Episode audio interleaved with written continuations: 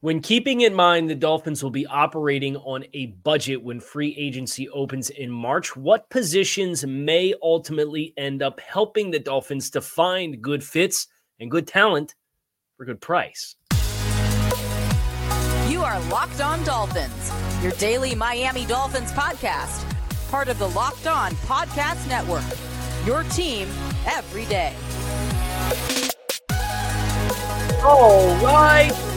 Miami. Welcome to another episode of Locked On Dolphins. It's your team every day here on the Locked On Network. I'm your host, Kyle Crabbs, a lifelong Miami Dolphins fan, host of Locked On Dolphins, co host of Locked On NFL Scouting. You find our shows on YouTube or wherever you listen to your favorite podcast. Tip of the cap to our everydayers because it is your team every day here on the Locked On Network. We don't just say it, we live it. Today's episode of Locked On Dolphins is brought to you by Gametime. Download the Gametime app Create an account and use code locked on for $20 off your first purchase on last minute tickets, lowest prices guaranteed. Today on the show is an exploration into uh, value on the free agency market, especially pertaining to some areas of need for the Miami Dolphins. Uh, we've gone over and glossed over and started to discuss uh, the free agency strategy that Miami is going to need to implement in the first wave of free agency through March through uh, June 1st where Miami will have an operating budget. They'll have the opportunity to retain the the priority players within their ranks. And then they're going to have to fill in the rest and be strategic about where they're spending and what they're spending. Well, the conversation about how you maximize that opportunity, understanding you're in a budget, comes down to understanding the markets that are waiting for you on the other side of the start of the league calendar year. The NFL Combine's in a couple of weeks. I guarantee you there will be a lot of preliminary conversations amongst representation that takes place um, in that setting. And then a few weeks, a week and a half after that, the legal tampering window will open and teams will come to agreements with players. And Miami probably will not be coming to any top of market contracts with players coming from other teams to play for their ranks. That said, Miami has found some good values uh, in free agency the last few years. You think about uh, bringing in Raheem Mostert. You think about David Long. You think about DeShon Elliott. These were meaningful additions to your team, to assets to your team, who were brought in on economically friendly contracts. Dolphins have a slew of needs, right? They need to address the interior offensive line. They need to address safety. They need to address their edge group. They need to address the depth in their wide receiver room, probably remake the entirety of that room. Uh, they need to make sure they have a swing tackle they feel comfortable with, with the um, injury durabilities uh, of Terron Armstead, assuming Terron Armstead does not ultimately end up deciding to retire. You would benefit from another body in the tight end room. We've spoken before on this show, and if you're new to the program, we'll touch on it right now. The nice thing about Miami's list of needs is it does intersect with positions that the league historically has not spent as much per player for to set the top of the market. We'll talk about that a little bit later on the show as far as where the talent distributions lie. But I just want to talk about what position groups right now, knowing that some players are going to get extended to go back to their original teams, probably names at the top of the lists. What positions have depth? What positions have players, a surplus of players that you could walk out of if you're the Dolphins feeling, hey, the surplus, the number of players that are kind of in the same stratosphere of talent could help us here because if there's a surplus, teams are probably going to be less inclined to really throw a lot of dollars at, at, at players because you have options, right? Supply versus demand. So that's kind of the core of the first block here. I think the safety group this year is really deep. Well, I have, and we will explore the sheet in its entirety when the sheet is done. It's not done yet. I've watched about 105 free agents to be in the NFL uh, next month. And I've graded them versus the traits that we understand the Dolphins uh, have needed to execute on both the offensive and defensive side of the football. Defense is a little weird because we don't really know the scheme thanks to the defensive coordinator change but nevertheless, based off of uh, kind of the, the this past season, what we've heard the coaching staff talk about are the things that are important. Players continue to get graded on those as well.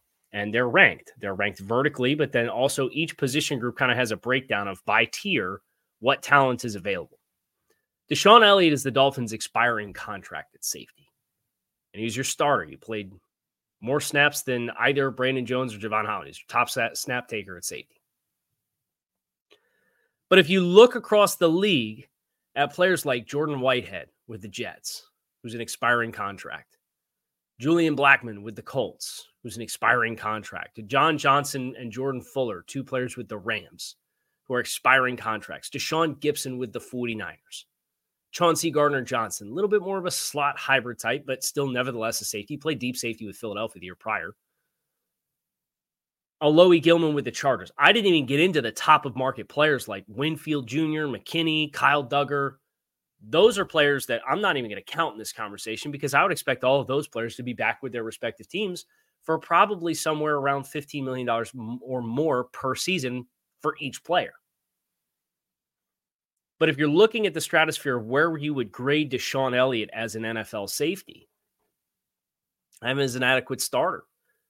And I think you have adequate starters in Jordan Fuller and Julian Blackmon and Jordan Whitehead and DeShon El- or Deshaun Gibson and Chauncey Gardner Johnson and Alohi Gilman. I think Jeremy Chinn is an intriguing player as an expiring contract who seems like he's worn his welcome out in Carolina. Um, maybe not the best stylistic fit. I don't think he grades particularly well into what we think the Dolphins defense is going to look like, at least relative to some of these other names. But safety's a spot they're like seven guys, eight guys that you feel like are all very comparable for what their return is going to be. And that that doesn't that gives you flexibility. Because if you enter into your conversations with DeShon Elliott and you want to bring DeShon Elliott back, and DeShon Elliott says, Well, I want X dollars because I was arguably your best and most consistent safety this past year. Because Jevon Holland missed two months, a month and a half at the end of the season you can negotiate. But if you can't find the middle ground because DeShon Elliott wants to maximize his individual value, which he has every right to do as a player who signed on a one year deal, and these shelf lives are, are short for NFL players. But if he wants to maximize his value while his value is at high point, high inflection, sign Deshaun Gibson, sign Julian Blackmon, sign Jordan Whitehead, sign Jordan Fuller, Alohi Gilman. Like and we'll see which of these guys end up ultimately hitting the market.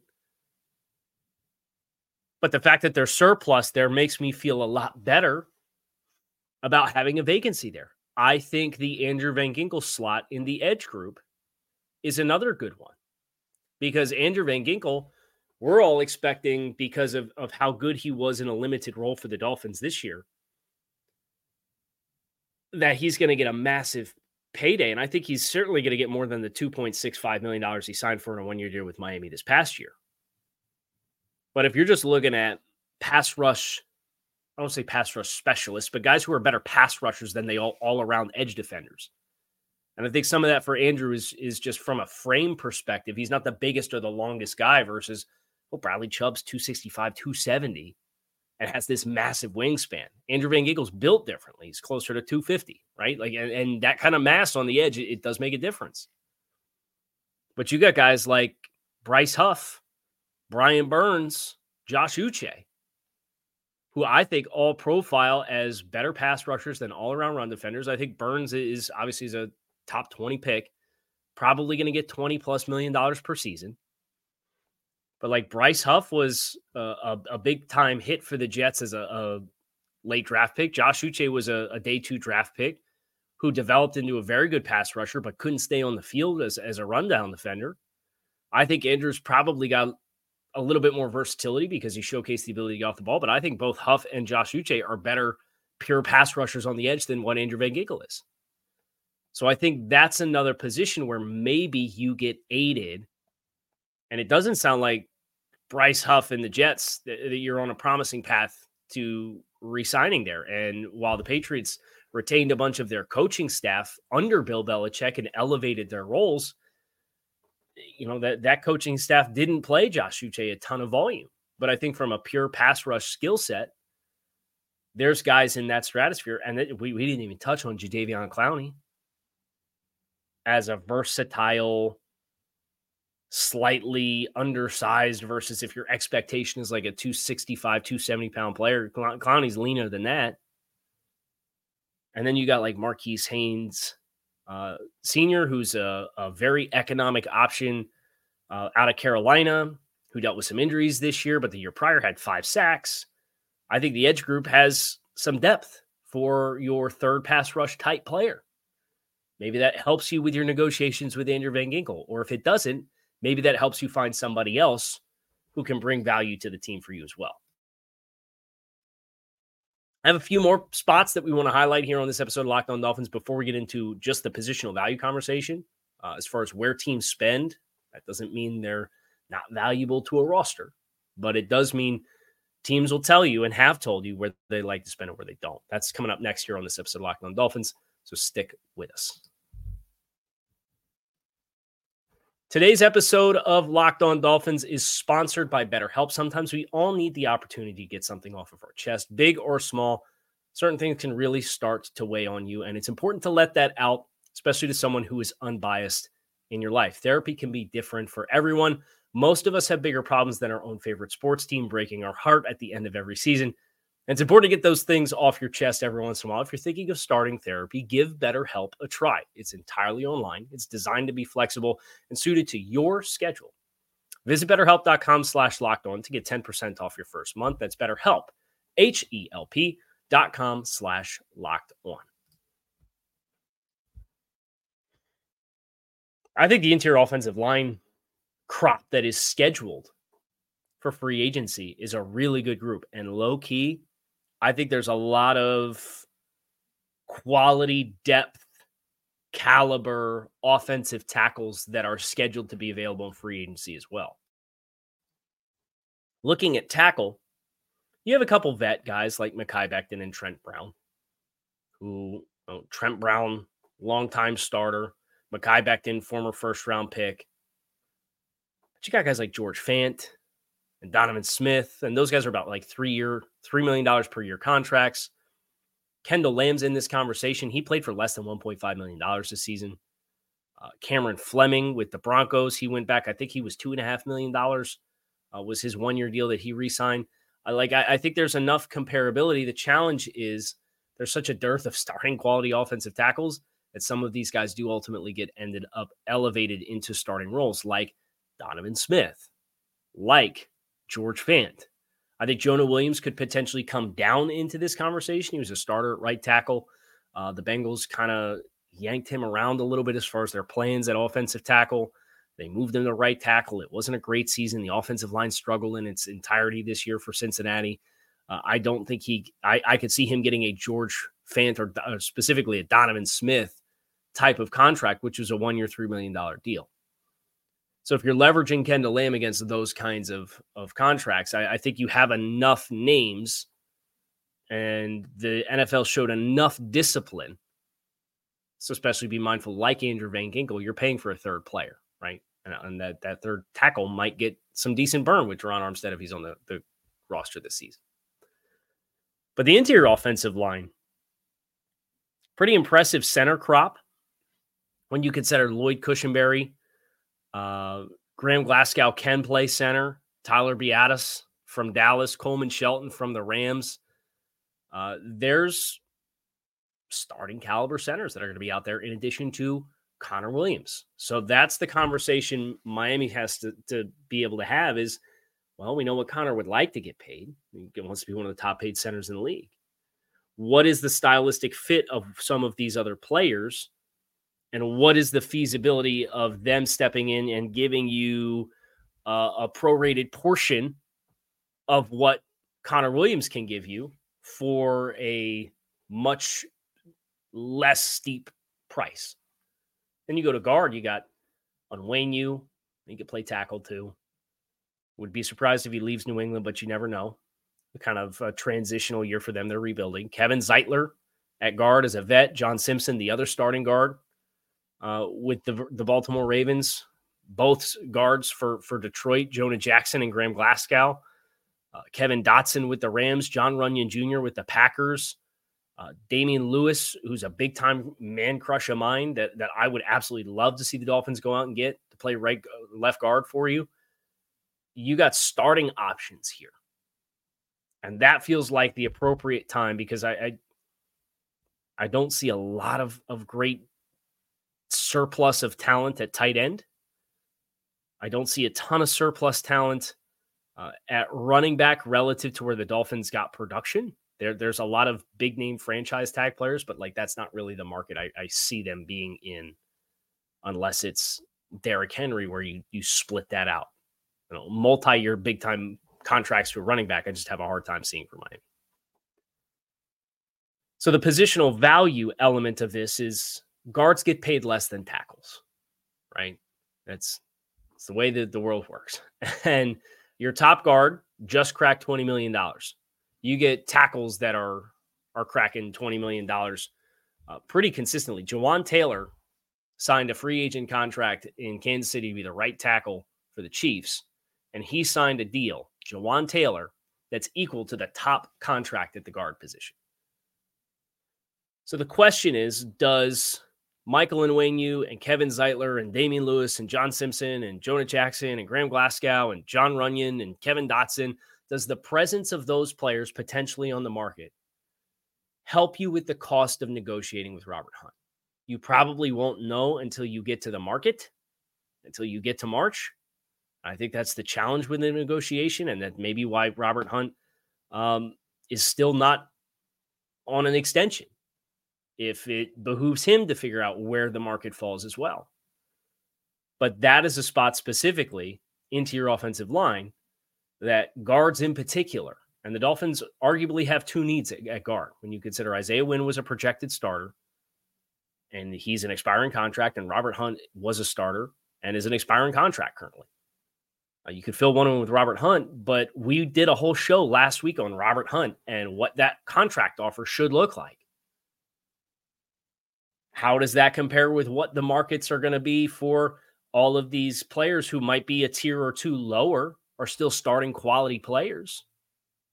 But if they're getting half the price, does that help or hurt Robert Hunt's bid to maximize his second contract? Does that help or hurt the Dolphins' appetite to give that contract?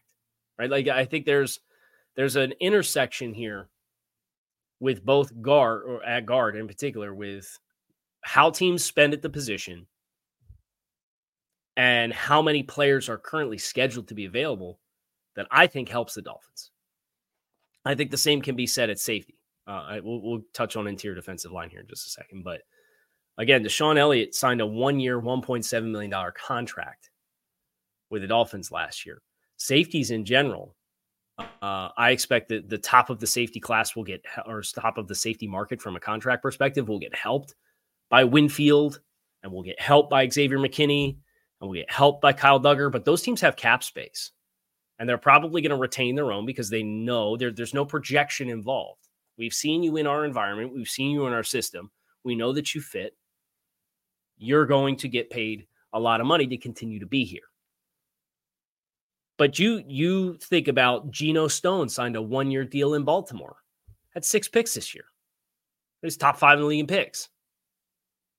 $1.7 million contract. Well, even Chauncey Gardner Johnson at his peak, I think he signed this year for $6 million for Detroit for the 2023 season. There's options plus low spend at the position. There's also low spend at linebacker. I think there's some intriguing options if the Dolphins were to transition away from Jerome Baker. Drue Tranquill, Willie Gay, Frankie Luvu. Bobby Wagner is a vet who can still absolutely go, even if he's slowed down a little bit.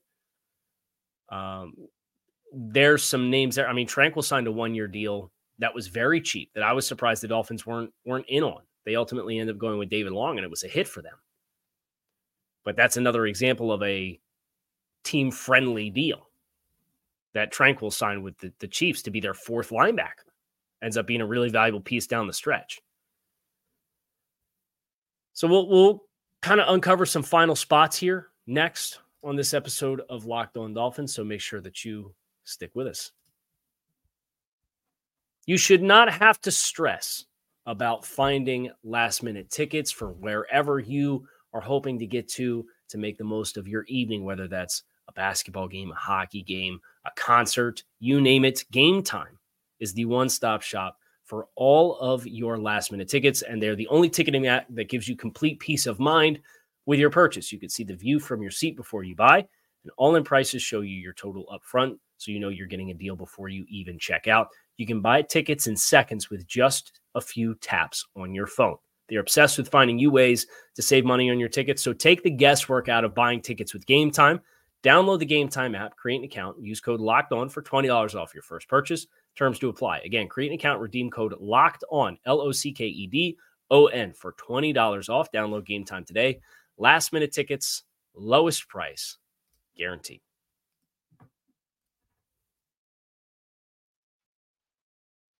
I think you do have some intriguing options uh, at interior defensive line. I don't think the Dolphins are going to be in on Chris Jones. I'd be surprised if the Dolphins end up figuring something out with Christian Wilkins. I don't think the Dolphins are going to be in on Justin Madubuike. Um, but those contracts, those are all probably 20 plus million dollar per year contracts. First of all, I think that helps the Zach Sieler contract age like gold. But I think the the value that exists is probably in your Raekwon Davis replacement because there's some older players that are probably going to sign short term deals that don't play more than 50, 55% of the snaps, but have more pass rush upside than Raekwon Davis does. And they're better at anchoring at the line of scrimmage than Raekwon Davis has showcased himself to be. So I think about three names in particular John Hankins with the Cowboys. They drafted Mazi Smith in the first round last year. They made him drop a bunch of weight, so they made him they made him lose like 30 pounds. So I don't know if that means we're going to go get somebody else to play nose tackle, if we're going to bring back Hankins, if we're going to allow Mazi Smith to put the weight back on. I don't know. All I know is there's a pretty good chance as a vet, John Hankins is going to hit the market. Think about what John Jenkins was for the Dolphins as the vet nose tackle and ramp that up to a 12. And that's what Hankins is, even at this stage in his career. DJ Reader, who's coming off of a season ending injury, uh, but was an absolute monster. He he played uh, in Houston uh, prior to signing with the Bengals in free agency, which is relevant because he played with Anthony Weaver. Uh, the, Anthony Weaver was his defensive line coach uh, before Reader left for, for Cincinnati. And then Grover Stewart's the other one uh, from Indianapolis. That like I think these are all starting caliber nose tackles. And nose tackle is a position because just the nature of the position is the best ones play 50% of your snaps. I guess that's a lie. Dexter Lawrence is, is a little bit of a different animal, but just Dexter Lawrence isn't on the market. Um, so because they're not pass passing down players at a high volume, and because they play low snap percentages, they traditionally do not run the same price as your versatile defense, interior defensive linemen that move up and down the board like a Madubuike or like a Chris Jones or like a Christian Wilkins.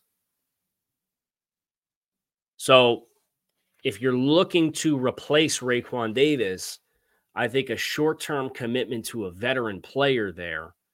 And look, there there were interior defensive linemen that were on the market in season last year that Miami could have kicked the tires on. I know they had Suh in for a workout. I know the year prior, the, the Eagles signed Linval Joseph and, and, and Ndamukong Suh in season, and they were like the, be- the best options the Eagles had in their Super Bowl run as interior defensive linemen. So that is a spot where you see vets that exist into the market. So if you went with an older player and there was a risk that, hey, we might get burned here for a guy that is older, so maybe he's a little bit more higher injury risk, you feel like you could cover your tail in that regard as well. I think those are the best spots for surplus and value. Now, I do think running back is worth acknowledging for the body type that Miami's going to be looking for. I think there are a lot of like physical runners, be it AJ Dillon or D'Onta Foreman or Gus Edwards. If you're going to replace Jeff Wilson, I think you could probably get a player for at the same cost or less. There's a whole big conversation about Derrick Henry and his value as, as far as if it makes sense for the Dolphins to go that route and how they financially could make that work, all that stuff. I get that. It's a conversation for another day. If you want to go economically, I think there's a lot of physical runners And th- this doesn't even include the, the top of market guys like Saquon Barkley and Josh Jacobs and Derrick Henry. You get past that group, I still think there are productive backs that exist that are going to put you in the same spending window as Jeff Wilson if you wanted to upgrade that spot as well. So, some of that is just replacement opportunity. Some of that is the Dolphins leveraging the depth that is currently scheduled to be available in the market to help their own negotiation cause with players that are expiring contracts. Or maybe it helps make them have them make the decision to let a player go, knowing we're going to have enough options that there's a surplus. So cost supply and demand is going to allow us to find somebody that is a starting caliber player that we don't have to give the money that player X could eh, be bargaining for with their negotiations. It's all really fascinating stuff as you stack the layers on top of each other. And this is a great introductory uh, conversation to the players that are existing on the market because as this process unfolds this offseason, we're going to stack together an entire simulated offseason before the start of the league calendar year. That's probably going to be coming up during the week of the NFL Combine. So there's a lot of content coming your way. And these are all foundational conversations that that help paint the picture that we need to see. Hope you guys enjoyed this talk here on Locked On Dolphins. It is your team every day. You can find us on YouTube or wherever you listen to your favorite podcasts. Make it a great rest of your Thursday. I will be back again tomorrow to finish out this week strong here on Locked On Dolphins. Fins up.